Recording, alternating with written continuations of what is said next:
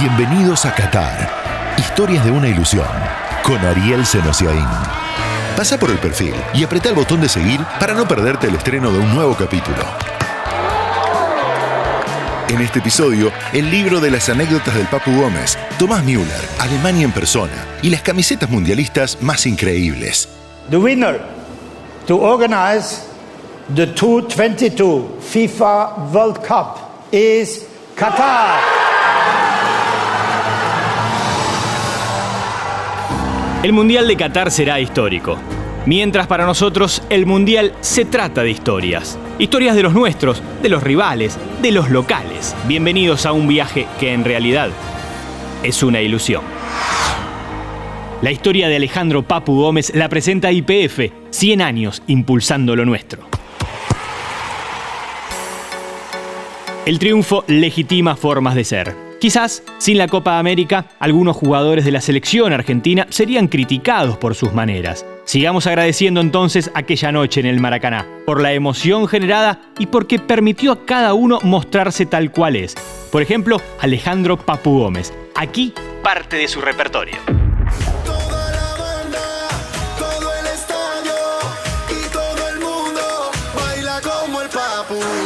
Papu es el punto común de toda Avellaneda. Jugaba al Babi en Racing, iba a la cancha de Independiente y salió de Arsenal.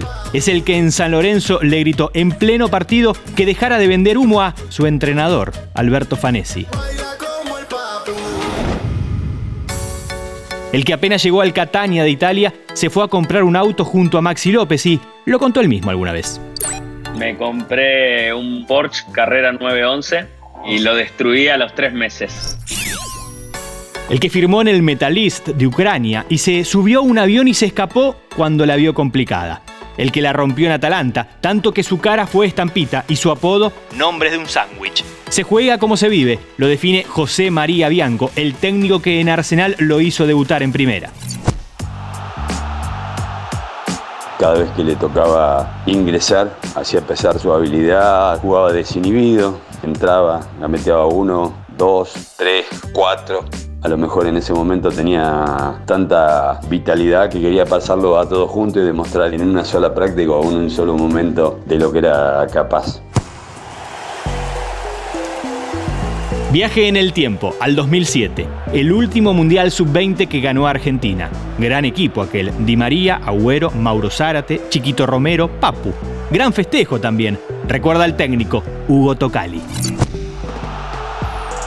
La noche que salimos campeones, en el hotel, él junto a algunos de los demás jugadores movieron un poquitito el piso que tuvo que ir el profe para hacerlo callar, pero él era así, donde tenía la oportunidad de ser divertido, de hacer reír a los jugadores, lo tenía.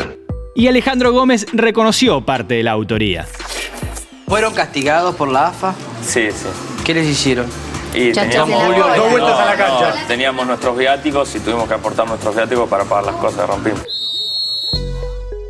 Mirando a futuro, la tiene clara. Si es por mí, jugaría hasta los 45 años.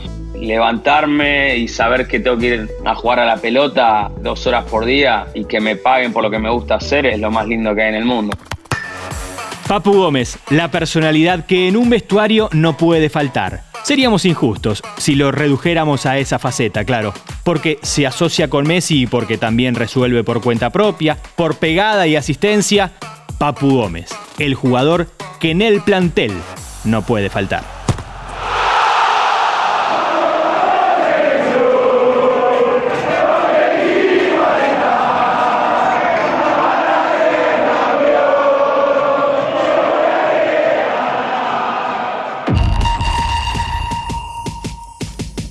Hablemos de Alemania. No le interesa producir un crack, aspira a modelar un equipo.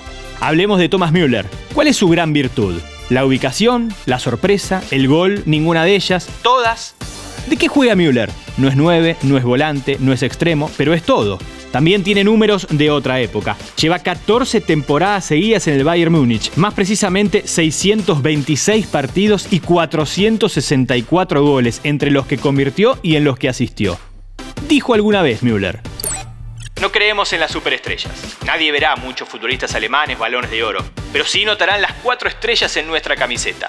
Llegamos al gol en conjunto porque no tenemos egoístas que solo quieren llamar la atención.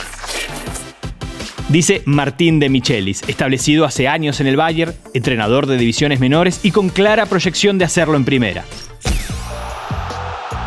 ¿En qué se diferencia el fútbol alemán del nuestro? Una de las frases célebres de Thomas Müller. Y lo que él dice, creo que es un resumen de lo que yo pienso. Acá se busca eso, ¿no? Se busca mucho la eficacia, el ser eficiente, la efectividad, en vez de algo que a nosotros nos gusta tanto como el caño, el sombrero, la segunda gambeta, la tercera gambeta al mismo jugador cuando ya lo eliminamos, y en vez de ir de forma vertical hacia el arco, le volvemos a tirar un enganche, un sombrero, un túnel, un taco. Acá, como bien dice él, no premian las individualidades, sino les enseñan desde chiquito a jugar en equipo. Y creo que él es el fiel reflejo de eso, ¿no? Porque no es un jugador que vos digas estéticamente que te llenen los ojos, sino que es extremadamente inteligente y sabe lo que tiene que hacer cuando tiene que jugar un toque, cuando tiene que jugar a dos toques, cuando tiene que hacer una pausa, cuando tiene que acelerar. Bueno, para mí él es el fiel reflejo de justamente lo que él dice.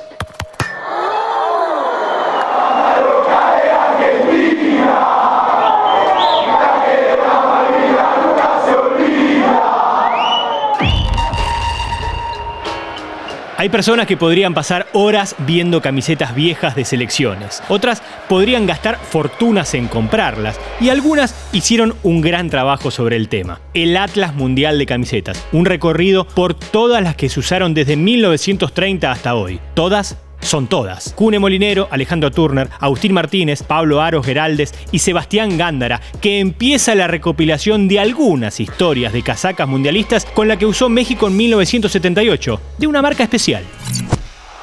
La norteamericana Levi's. ¿De dónde viene esa ropa de Levi's? De una encuesta en la que preguntó quién era o cuál era la imagen de la libertad para los mexicanos. Eligieron como imagen de la libertad al propio Leonardo Cuéllar, porque era un hombre muy extrovertido, con una forma de vestir muy particular. La marca Levi's se juntó con Leonardo Cuéllar, con este delantero mexicano, y le propuso vestir muy particulares sus camisetas, muy bellas en su diseño y muy difíciles de conseguir. ¿Por qué? Porque la empresa apenas puso algunos cientos a la venta en sus locales. Entre las camisetas icónicas de Argentina en la historia, varias se usaron en 1986. Sebastián nos habla de una de José Luis Brown, en la final contra Alemania. Imaginamos que es la que terminó con el tajo en el pecho, para que pudiera sostener el brazo luego de lesionarse el hombro. No es esa la camiseta de la que estamos hablando de la camiseta que utilizó el Tata en el primer tiempo. Hay que ser detallista, hay que ser observador, hay que prestarle atención a los detalles, y ahí van a descubrir que todo el equipo tenía puesta una camiseta cuyas mangas terminaban en dobladillo, en celeste y blanco, menos el Tata, menos José Luis Brown, que utilizó en aquella final para iniciar el partido una camiseta con puños blancos. Y la pregunta es, ¿por qué utilizó esa camiseta? La respuesta es una incógnita. Y la última perla de las elegidas del Atlas, una de 1930, el primer mundial, la que Bolivia usó contra Yugoslavia.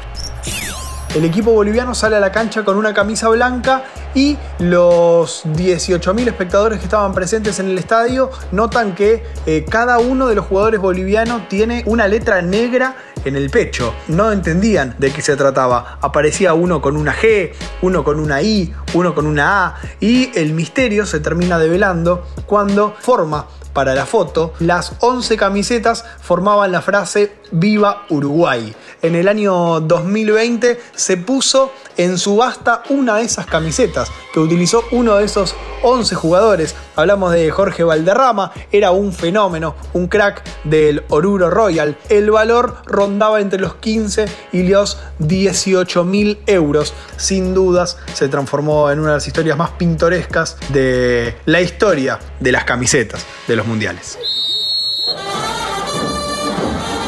Qatar 2022 estará plagado de historias. Habrá más, habrá próximos capítulos, hasta que la ilusión se apague o se haga realidad.